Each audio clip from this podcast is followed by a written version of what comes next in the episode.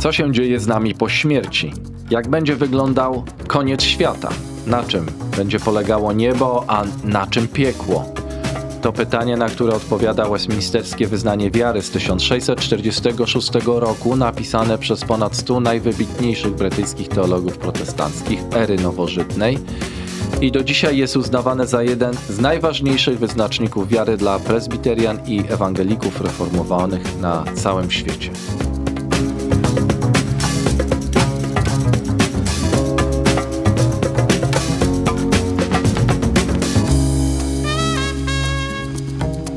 Witamy w podcaście o teologii reformowanej w piecu ognistym, gdzie podążamy śladami biblijnych bohaterów Szadracha, Meszacha i Abednego, którzy pomimo niewoli babilońskiej pozostali wierni Bogu Izraela i nie wyparli się go w kulturze, która się mu opierała. Z poszanowaniem polskiej tradycji i historii szukamy miejsca dla chrześcijaństwa wiernego Słowu Bożemu i wyznaniom wiary przyjętymi przez kościoły reformowane w Rzeczpospolitej obojga narodów XVI wieku, a dzisiaj częściowo zapomnianych lub źle zrozumianych.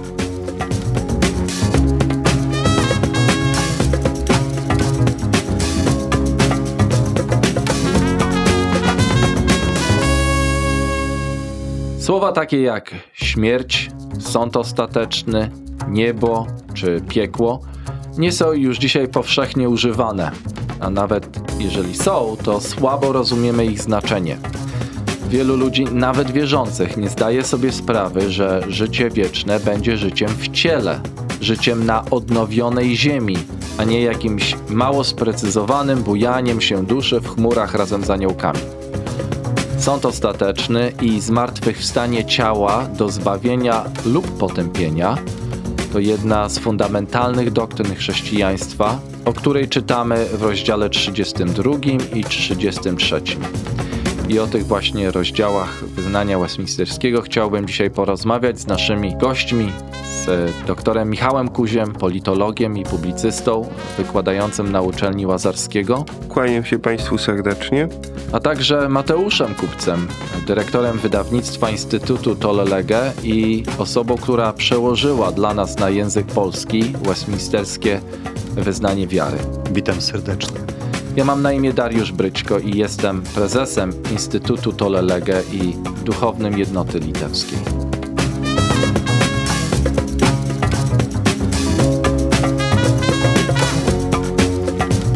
Moje pierwsze pytanie. Co się dzieje z nami, z naszą duszą, z naszym ciałem zaraz po śmierci? Więc nasze ciało po śmierci obraca się w proch. Z prochu powstałeś i w proch się obrócisz. Ale dusze posiadają nieśmiertelną egzystencję. I ani nie umierają, ani nie zasypiają, ale wracają bezpośrednio do Boga, bo Bóg dał nam te dusze i Bóg je przyjmuje po śmierci. I teraz następuje rozróżnienie, bo dusze sprawiedliwych no, osiągają doskonałość w świętości, są przyjęte do najwyższych niebios i tam w światłości i chwale patrzą na oblicze Boga. I oczekują na pełne odkupienie ciała, na dzień, w którym Chrystus ponownie przyjdzie na ten świat i nastąpi zmartwychwstanie ciał. Natomiast dusze bezbożnych, czytamy w tym wyznaniu wiary, są wrzucone do piekła i są tam dręczone i trzymane w ciemnicy na wielki dzień sądu. Tam oczekują na ten sąd. Jest to bardzo istotne, żeby podkreślić, że dusze mogą trafić albo w jedno z tych miejsc, albo w drugie. Nie ma trzeciego miejsca, w które dusze mogą trafić po śmierci. Czyli nie ma czyśćca, nie ma miejsca, gdzie ktoś jest odkupiony krwią Chrystusa, ale nie do końca, i tą ofiarę Chrystusa musi w jakiś sposób dopełnić, albo krewni muszą dopełnić, kupując czy, czy uzyskując za niego odpusty. Ta doktryna czyśćca jest dla nas zupełnie nie do przyjęcia, ponieważ sugeruje ona, że ofiara Chrystusa nie była w pełni doskonała i czym się trzeba dopełnić no, własnymi uczynkami. Poza tym no, osoba, która już została odkupiona przez Chrystusa, nadal cierpi, ale za co cierpi? Jak długo w tym czyśćcu będzie?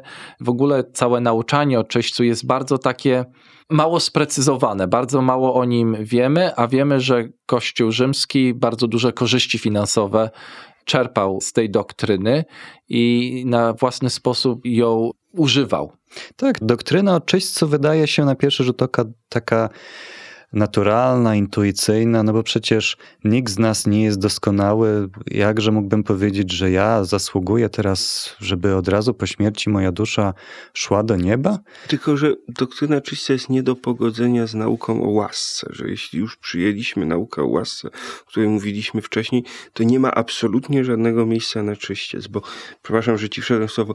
Chodzi o to, że ja jestem niedoskonały. Oczywiście, że jestem niedoskonałym grzesznikiem. Chodzi o to, że Jezus mnie w sposób ostateczny, wystarczający i nieodwołalny zbawia. To nie jest tak, że ja do łaski, która pochodzi od Pana, muszę coś jeszcze dodawać, że moje cierpienie w czyśćcu, czy, czy też często się to opisuje jako miejsce, gdzie dusze cierpią na przykład pragnienie lub emocję podobną do pragnienia, że, że ono coś do łaski doda i wtedy ja za to dostanę, dostanę jakąś zapłatę. Cała doktryna czyśćca opiera się właśnie na takiej dosyć śliskiej, jeśli mogę użyć tego słowa, duchowej buchalterii, że tutaj troszeczkę pocierpisz duszyczko, a może ktoś wrzuci pieniążek, a jak nie wrzuci pieniążka, to pocierpisz dłużej, a nawet jeśli zupełnie zostawimy kwestię handlu odpustami, która nasi przyjaciele z Kościoła Rzymskokatolickiego będą się zarzekać absolutnie już współcześnie, nie ma żadnego znaczenia, to i tak jest ten handel, tylko że albo handlujemy swoim cierpieniem, swoim pragnieniem, swoim oczyszczaniem się w czyśćcu, albo handlujemy brzęczącą monetą. Natomiast z łaską się nie handluje. Łaska albo jest, albo jej nie ma. Tak, to na co każdy z nas zasługuje, to nie czyściec, ale piekło. Jeśli nie zdajemy sobie z tego sprawy, to musimy na nowo rozważyć, czym jest grzech, czym jest Boża sprawiedliwość, także czym jest Boża miłość i miłosierdzie. Poza tym w naszej polskiej kulturze też takie, e, my nie lubimy skrajności. Dla nas nadgorliwość jest gorsza od, od faszyzmu. faszyzmu, tak? To, to, no i to takie, wręcz no nie, ja chcę po prostu prosto do nieba. Nie, no, no bez przesady, no nie będę tu taki e, skrajny, nie, nie muszę być świętym. Ta doktryna czyśćca daje takie przyzwolenie na taką moralną byle jakość no to ogólnie jestem dobry, ale od czasu do czasu jakiś tu skok w bok, jakiś y, szwindelek, może bez przesady. I, i, I to wydaje mi się zupełnie nie wpisuje się w biblijną narrację, bo tutaj sprawy, kiedy mamy do czynienia z świętym Bogiem, są bardzo czarno-białe. I jest albo piekło, albo niebo. I teraz ważne jest, żeby zrozumieć, że to oddzielenie ciała od duszy jest czymś tymczasowym nie wierzymy w nic takiego jak e, sen duszy. Była przez pewien czas taka nawet wśród reformatorów kontrowersja, czy może te, te dusze zasypiają i czekają na dzień odkupienia. To zostało odrzucone bardzo wyraźnie i tutaj w, w wyznaniu czytamy, że te dusze idą no, do takich poczekalni, tak? Jedne przebywają z Bogiem w obecności Bożej w światłości, drugie w ciemności, ale to jeszcze nie jest niebo i piekło, które będzie przez całą wieczność. Tutaj ta terminologia może troszeczkę mylić. One czekają na sąd ostateczny. Co się wydarzy w dniu ostatecznym? Tak, to co może być e, zaskakujące dla niektórych słuchaczy, że w dniu ostatecznym, kiedy Pan Jezus Chrystus ponownie przyjdzie na świat, żeby odbyć sąd, wszyscy ludzie, będą mieli na nowo ciała. To znaczy, ci, którzy umarli, zostaną e, znowu wzbudzeni, ich ciała zostaną wzbudzone z martwych, a ci, którzy przy przyjściu Pana Jezusa jeszcze żyli, w swoich ciałach będą przemienieni. I teraz, podobnie jak w przypadku, kiedy człowiek umiera i jego dusza trafia albo w jedno miejsce chwały, albo w drugie miejsce e, cierpienia, tak i tutaj ciała będą wzbudzone w różny sposób. Ciała tych, którzy zaufali Chrystusowi, będą wzbudzone ku chwale, a ciała tych, którzy odrzucili Chrystusa, będą wzbudzone ku hańbie. To znaczy, wzbudzeni wszyscy będziemy, tak? Y, tylko, że no, po dniu ostatecznym powędrujemy w dwa inne miejsca I teraz te inne miejsca będą miejscami, gdzie będziemy przebywać wiecznie. To pierwsze miejsce, które mówimy niebem, tak naprawdę będzie nowym niebem i nową ziemią. To będzie miejsce, w którym będziemy przebywać w ciele. Zresztą Pan Jezus po zmartwychwstaniu przebywał w ciele. On, on jadł. Co więcej, nie był wegetarianinem, proszę Państwa, bo jadł rybę z uczniami na plaży, tak?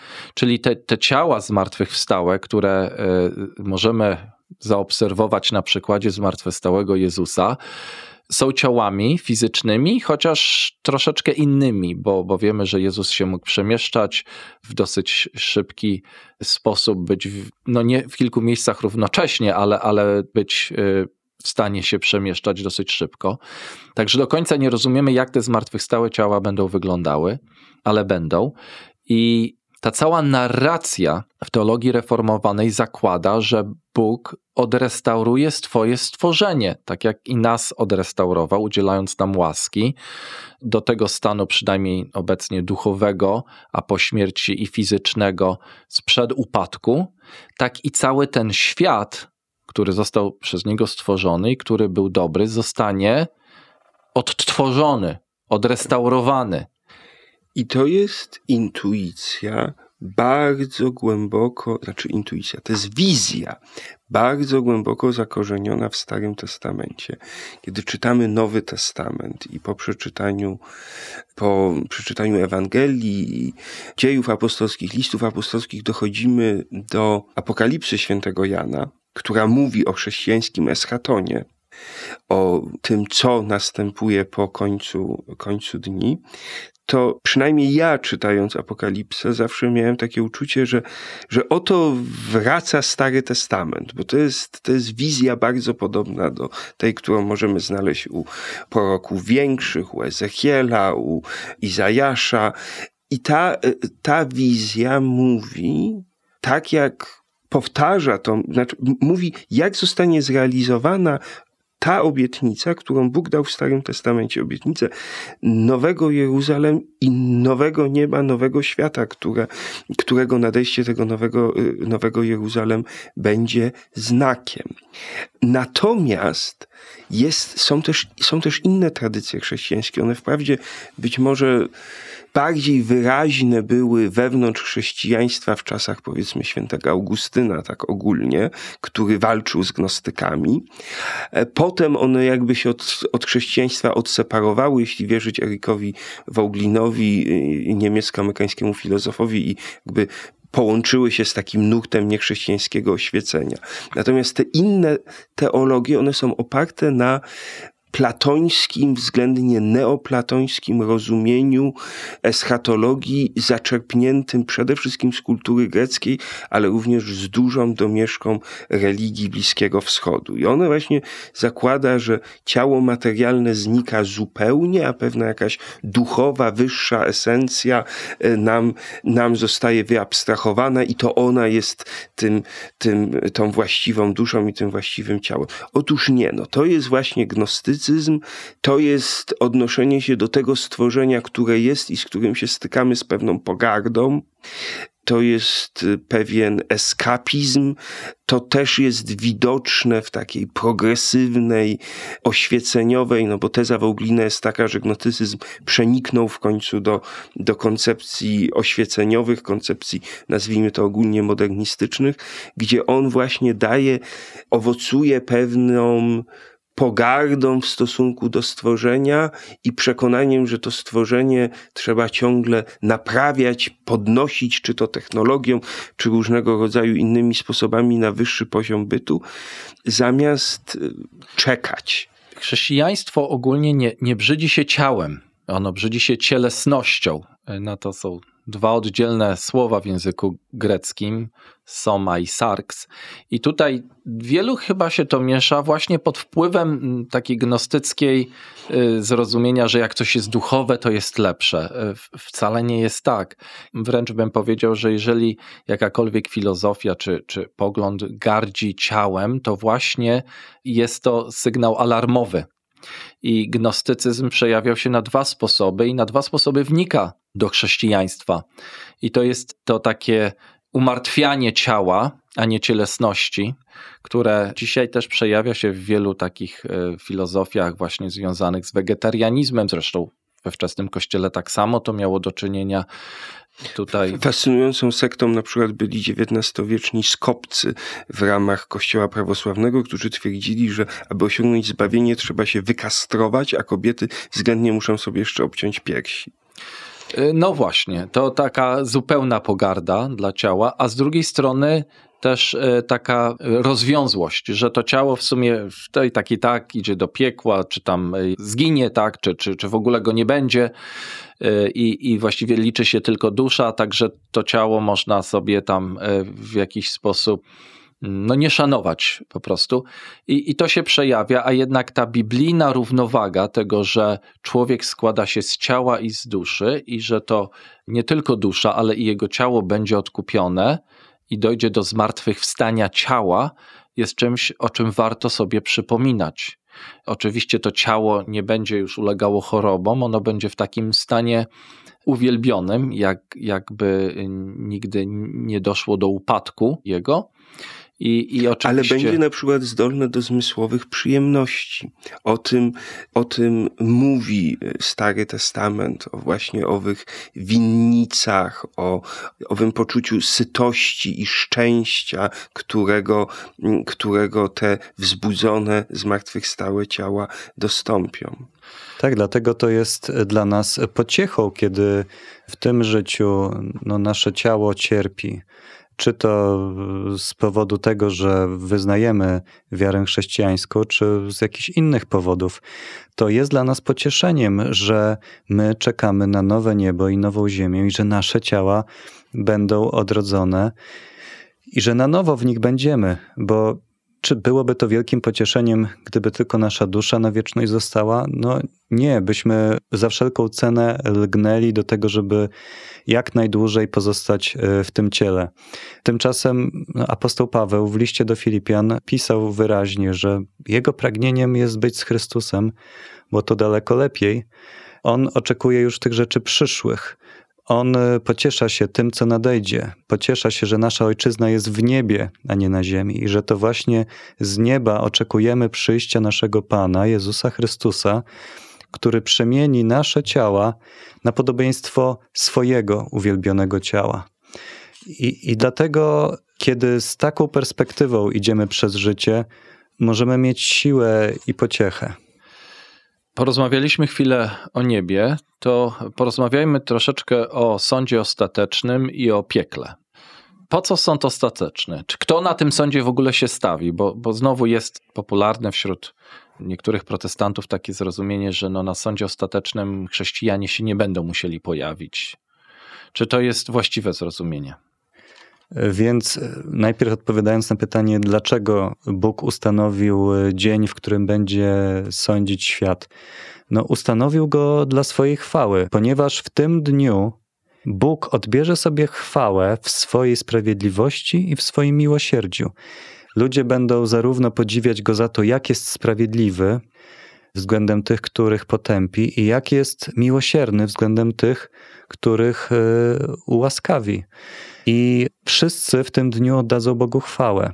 A kto stawi się na tym sądzie? No, wszyscy ludzie, którzy żyli w całej historii istnienia świata. Także aniołowie, którzy upadli, będą sądzeni.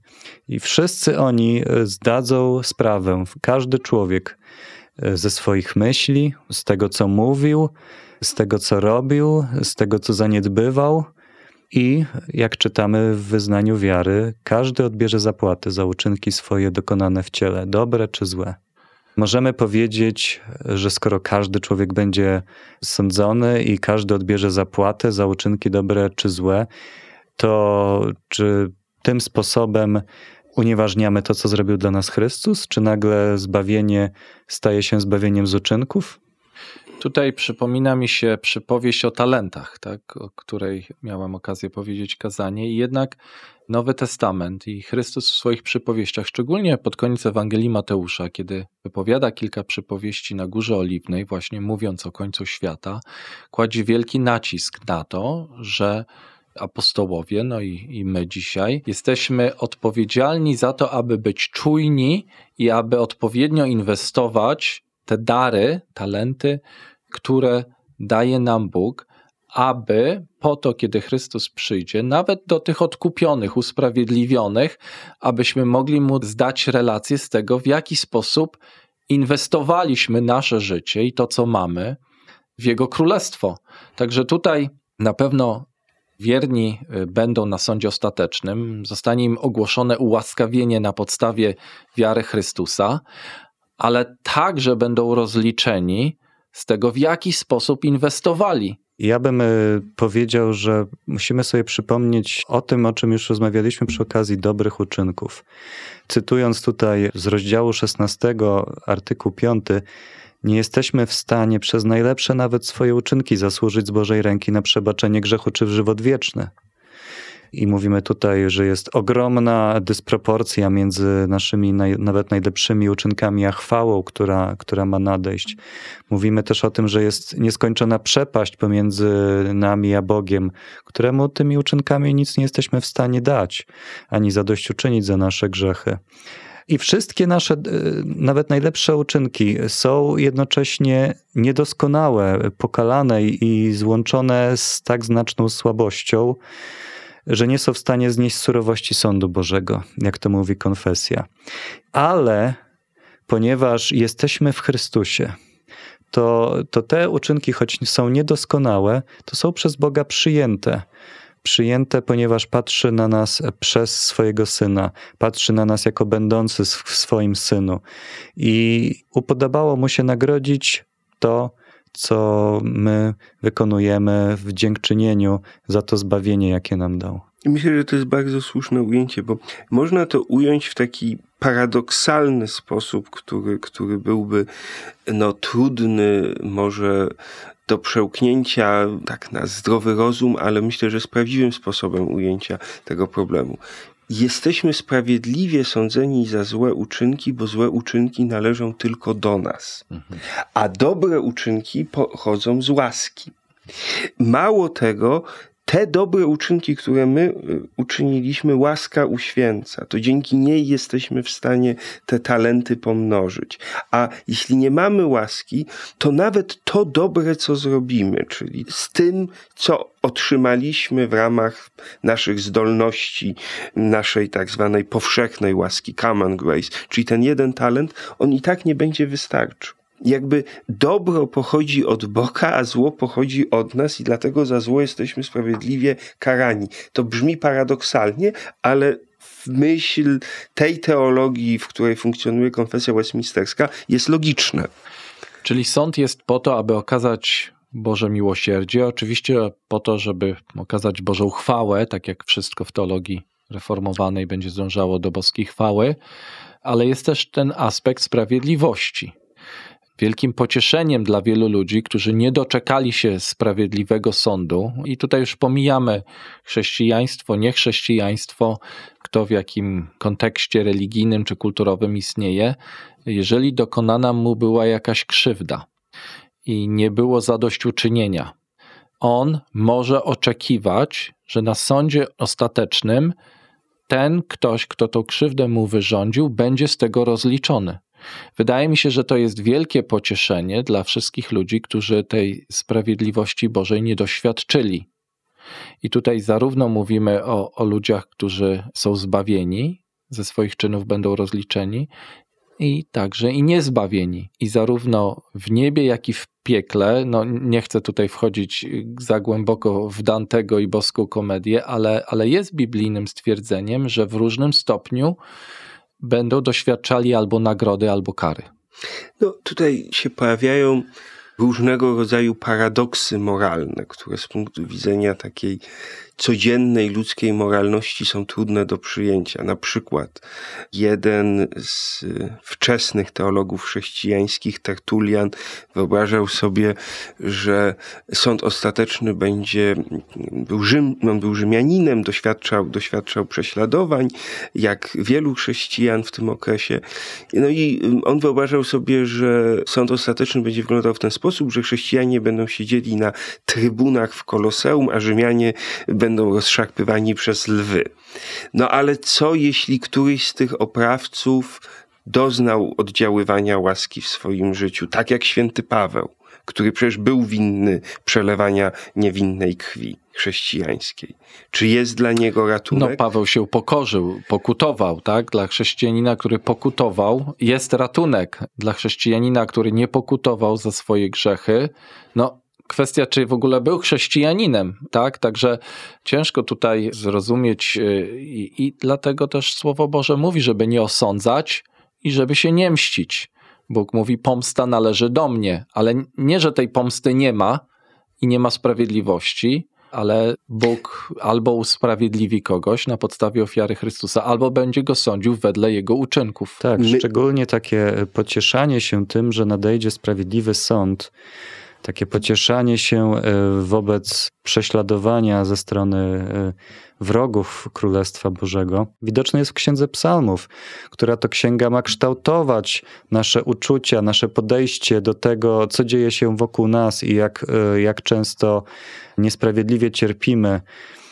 Polecam przeczytanie całej tej księgi, i wtedy można dostrzec, jak często pojawia się ten wątek pociechy tym, że Bóg ostatecznie będzie sądzić świat i że sprawiedliwość się dokona. Masz rację, Mateuszu. I tutaj Księga Psalmów jest szczególnie polecaną księgą. e, Tych psalmów jest aż 150 dla ludzi, którzy cierpią, bo nie zaznali sprawiedliwości. Jeżeli ktokolwiek potrzebuje terapeutycznej literatury, kiedy wyrządzono mu wielkie zło, król Dawid był osobą, którą, której on wyrządził wiele zła i której mu wyrządzono wiele zła. I on w piękny sposób opisuje pod Bożym natchnieniem to, w jaki sposób nasza dusza powinna przyjąć, e, jaką postawę powinna przyjąć właśnie e, w obliczu niesprawiedliwości. I, I muszę powiedzieć, że jest to bardzo pomocne, bo to nie jest taka postawa, a tam wszystko będzie dobrze, się nie martw, w ogóle takie, takie płytkie pocieszanie, to jest naprawdę sięgające do samej głębi e, ludzkiej duszy. To teraz porozmawiajmy chwilę o niewdzięcznym temacie, e, o piekle. Czym jest piekło?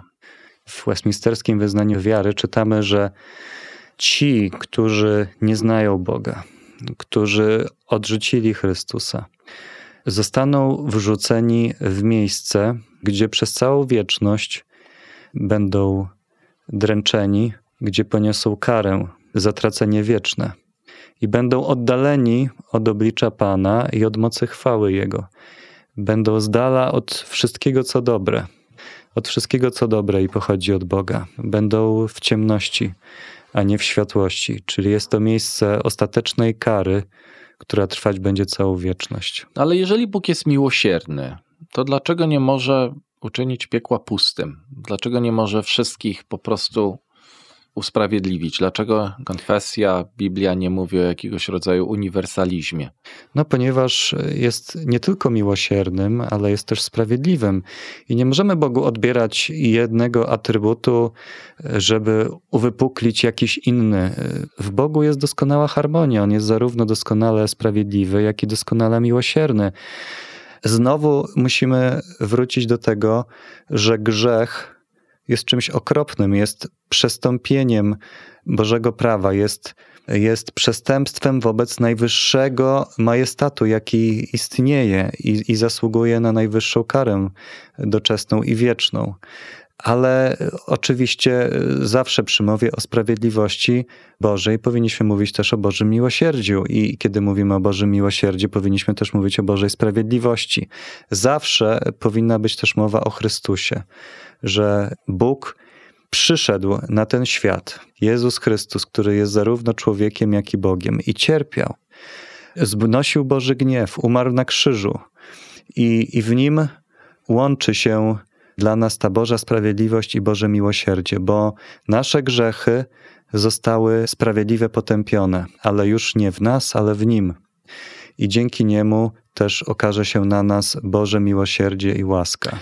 Boże miłosierdzie i Boża sprawiedliwość to są na pewno pomocne elementy tego, jak możemy zrozumieć, dlaczego ma istnieć piekło.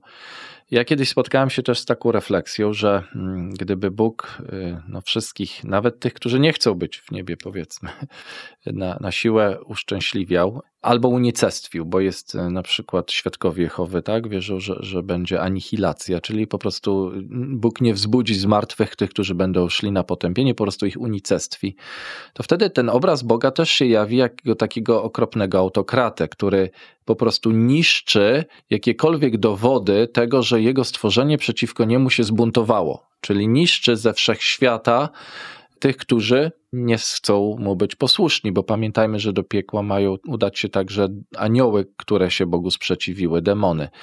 I teraz Bóg zamiast je niszczyć, on po prostu pozwala im żyć z konsekwencjami tego wyboru, co też jest aktem Bożego miłosierdzia a nie dyktatury wszechmogącego Boga, który po prostu nie dopuszcza do istnienia czegoś, co nie jest zgodne z jego prawem. Ja myśląc o tym wychodzę zawsze od tej refleksji świętego Augustyna, że zło jest brakiem dobra. No nie jest autonomiczną siłą. To nie jest tak, że mamy dualizm, mamy yin i yang, mamy e, Arymana i Ormuzda.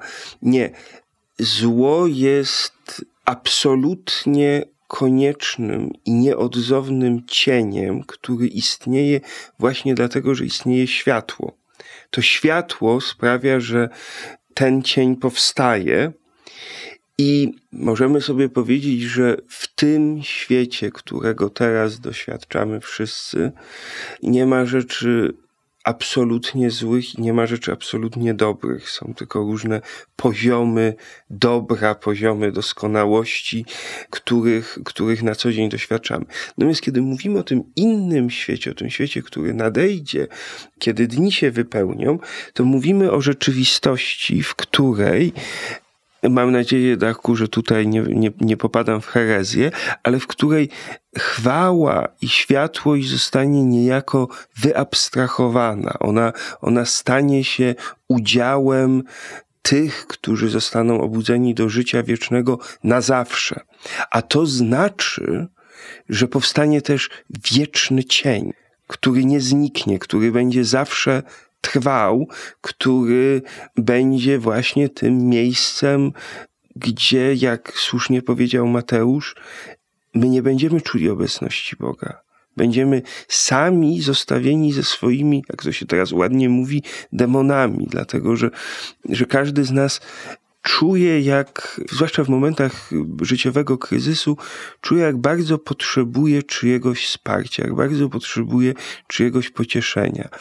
I doskonałe, my chrześcijanie wierzymy, że doskonałe pocieszenie we wszystkich naszych bolączkach, cierpieniach otrzymamy od Boga.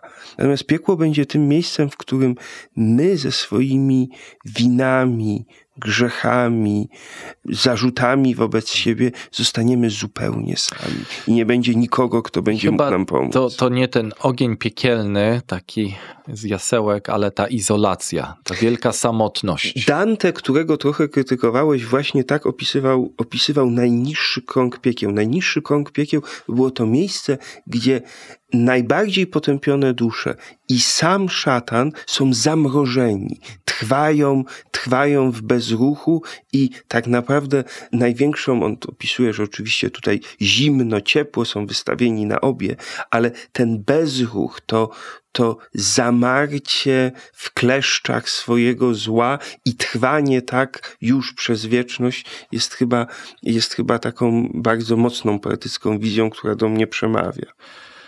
W jaki sposób uniknąć piekła? Jeżeli mielibyśmy wytłumaczyć Ewangelię w trzy minuty, w pięć minut, powiedzmy sześciolatkowi albo profesorowi uniwersyteckiemu, w jaki sposób byście tego dokonali?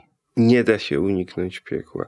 Pozostaje się modlić, aby zostało ono Tobie oszczędzone. Hmm. A w jaki sposób mogę być oszczędzony? Na czym polega Ewangelia, e, Michale? W sześć minut osobie, nie wiem, z Twoich, jesteś wykładowcą uniwersyteckim, przebywasz wśród wielu y, dobrze wykształconych ludzi. Jeżeli, jeżeli ktoś by ci zadał pytanie Ja na myślę, uczelni, Ja myślę, że w tym podcaście już posłużyłem się taką metaforą, że szukanie zbawienia jest jak można pomyśleć o nim przez analogię do poszukiwania miłości w życiu doczesnym, do poszukiwania partnera, kogoś, kto z nami będzie, kto będzie nas kochał, kto nas pocieszy, kiedy jest nam ciężko, kto, z kim będziemy mogli się dzielić naszym, naszą radością i naszymi trudami. Tylko, że tym partnerem, którego szukają chrześcijanie, jest Bóg na zawsze. On ma być tym doskonałym oblubieńcem. Tak? Nawet ta, ta metafora również jest obecna w Piśmie Świętym. I w momencie, kiedy my faktycznie naszym sercem szukamy Boga i czujemy, że tak się dzieje, czytając Pismo Święte, modląc się, to myślę, że możemy już z dużym z dużą dozą prawdopodobieństwa stwierdzić, że łaska jest już nam dana. Bo w momencie, kiedy ja ciągle myślę o tym, czy ktoś mnie kocha, czy zasłużyłem w czyichś oczach na miłość, to znaczy, że ja już go kocham. I tak samo jest z łaską. Jeśli, jeśli naprawdę zastanawiasz się nad tym, czy cię pochłoną te piekielne ognie, czy Bóg cię zbawi, czy, czy y, Bóg będzie z tobą, czy wyciągnie do ciebie rękę, to znaczy, że ty już go kochasz, a to prawdopodobnie znaczy, że już łaskę otrzymujesz. Krótko mówiąc, odpowiadając na twoje pytanie, jeśli naprawdę myślę o tym, jak uniknąć piekła, to znaczy, że już idę w kierunku Boga. Najgorzej jest, kiedy właśnie w ogóle się o tym nie myśli. Kiedy stwierdza się, że ani jednego, ani drugiego nie ma, że jest tylko to, co tu i teraz. No, to jest, to jest życie w tu i teraz może się skończyć takim wiecznym życiem w tu i teraz, bycie, wieczn, bycie na wieczność niewolnikiem swoich, swoich namiętności. No i to jest prawdziwe piekło. Paradoks polega na tym, że jeśli zaczynamy się bać piekła, zaczynamy się bać potępienia, to znaczy, że już idziemy w kierunku zbawienia. A o prawdziwe potępienie najłatwiej jest wtedy, kiedy się w nie nie wierzy. czyli nie tylko strach przed piekłem, ale odnalezienie takiej bezwarunkowej miłości, którą może dać tylko Bóg, a która w Słowie Bożym jest określana słowem agape, czyli ta najwyższa miłość, miłość bezwarunkowa, którą nam daje Bóg w swojej łasce i która pozwala nam żyć dalej w pewności posiadania tej Bożej miłości i, i od, odwdzięczania się Bogu naszą własną miłością. A ty, Mateuszu, jakbyś powiedział, powiedzmy, no nie wiem, masz dzieci, córkę, piękną córeczkę, y, synka, kiedy się ciebie zapytają. A wierz mi, że dzieci potrafią bardzo teologiczne pytania zadawać i bardzo bezpośrednie. Może już się pytały. Jakbyś im wytłumaczył w trzy minuty Ewangelię?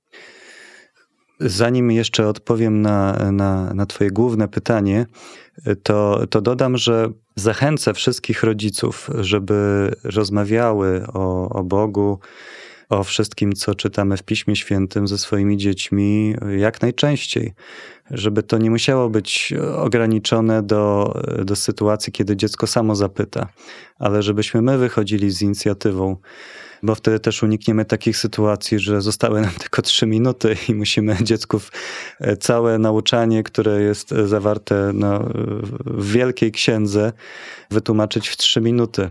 A Pan Jezus powiedział, posyłając uczniów, żeby chrzcili i nauczali wszystkiego, co On im przekazał. Tak więc do nauczenia dla dzieci jest dużo i dlatego też zachęcamy, żeby uczyć dzieci z wykorzystaniem katechizmów reformowanych, które pomagają nam, rodzicom, w systematyczny sposób omówić wszystkie najważniejsze prawdy, jakie są potrzebne człowiekowi żeby je zrozumiał i, żeby w nie uwierzył dla zbawienia. I takie małe dziecko, no, trzeba do niego mówić w języku, które ono rozumie. Musimy uświadomić naszym dzieciom, no, że skąd się wzięły. No, Bóg cię stworzył. Bóg stworzył te pieski, które widzisz, jak wychodzisz na dwór, te ptaki, te drzewa, to niebo. I ciebie stworzył, i mamę, i tatę, i twoje rodzeństwo. No a jak dziecko zapyta, no dobrze, no ale gdzie ten Bóg? No to trzeba mu wytłumaczyć, no Bóg jest duchem, Bóg nie ma ciała tak jak ty, nie ma rąk, nie ma nóg, nie ma głowy, ale jest duchem, czyli jest wszędzie. Jest niewidzialny, nie widać go, ale jest tu z nami i on e, myśli o tobie, kocha ciebie. Musimy wytłumaczyć dziecku, że, że Bóg jest wszechmocny, tak? że, że Bóg wszystko może dla ciebie zrobić. Możesz się do niego modlić. Musimy wytłumaczyć koncepcję grzechu, więc no, słowami dzieci powiemy, no, każdy z nas jest codziennie bardzo niegrzeczny i, i każdy z nas powinien dostać karę. I karę, którą ludzie dostają e, za to, kiedy są niegrzeczni dla Pana Boga, no idą do miejsca, w którym jest ciemno i wszyscy ludzie płaczą. Ale Pan Bóg nas kocha i nie chce, żebyśmy tam poszli. I, i posłał swojego Syna. I musimy też wytłumaczyć dzieciom właśnie, kim jest Chrystus. Że Pan Jezus jest Bogiem, ale tak nas ukochał, że przyszedł na ten świat do nas, urodził się i żył w taki sposób, że ani razu nie zrobił nic złego. Był doskonale grzeczny. Wszystko, co robił, bardzo podobało się Bogu Ojcu. Ale dostał karę, bo umarł na krzyżu. Dlaczego dostał tą karę? Dlaczego musiał umrzeć na krzyżu? Bo on dostał tam Twoją karę.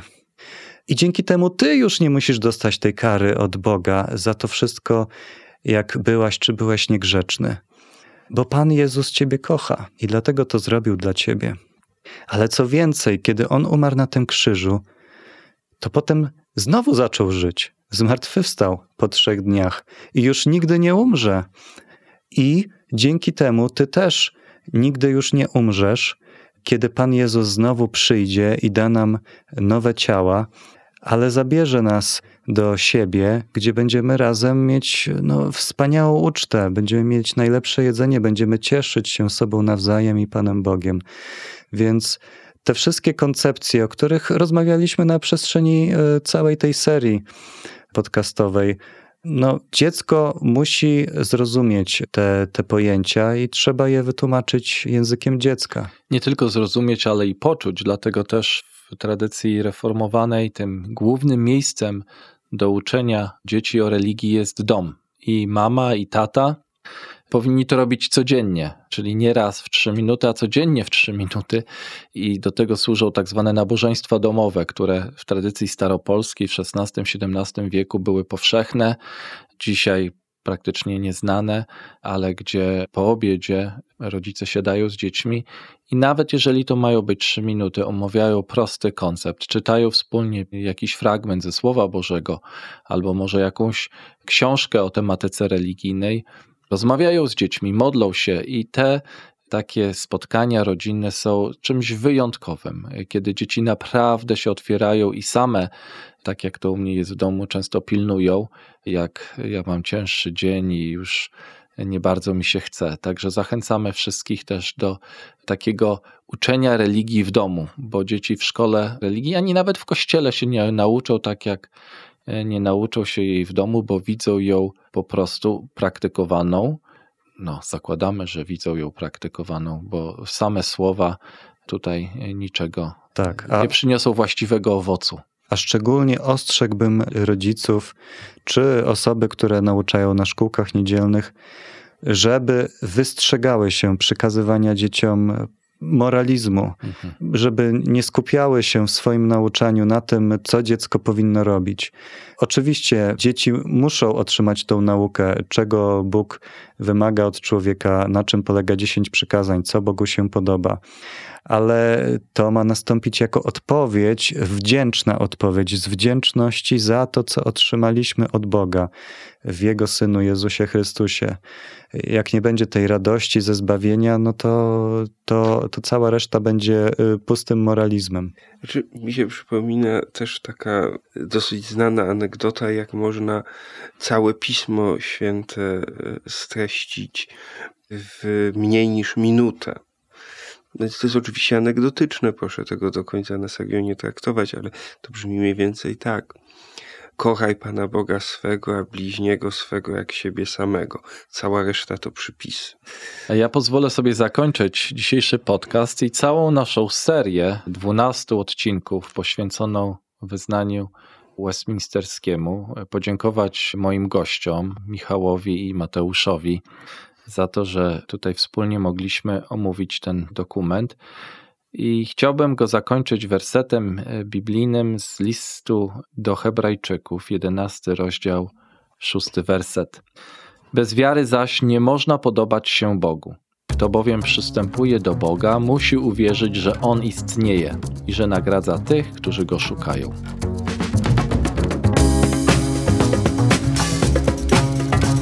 Zapraszamy na kolejne odcinki naszego podcastu W piecu ognistym. Zapraszamy także do odwiedzenia księgarni internetowej Instytutu Tolelege, gdzie można nabyć kopię westminsterskiego wyznania, a także inne wartościowe pozycje dotyczące teologii i historii kościołów pragnących pozostać wiernymi Biblii w dzisiejszej kulturze.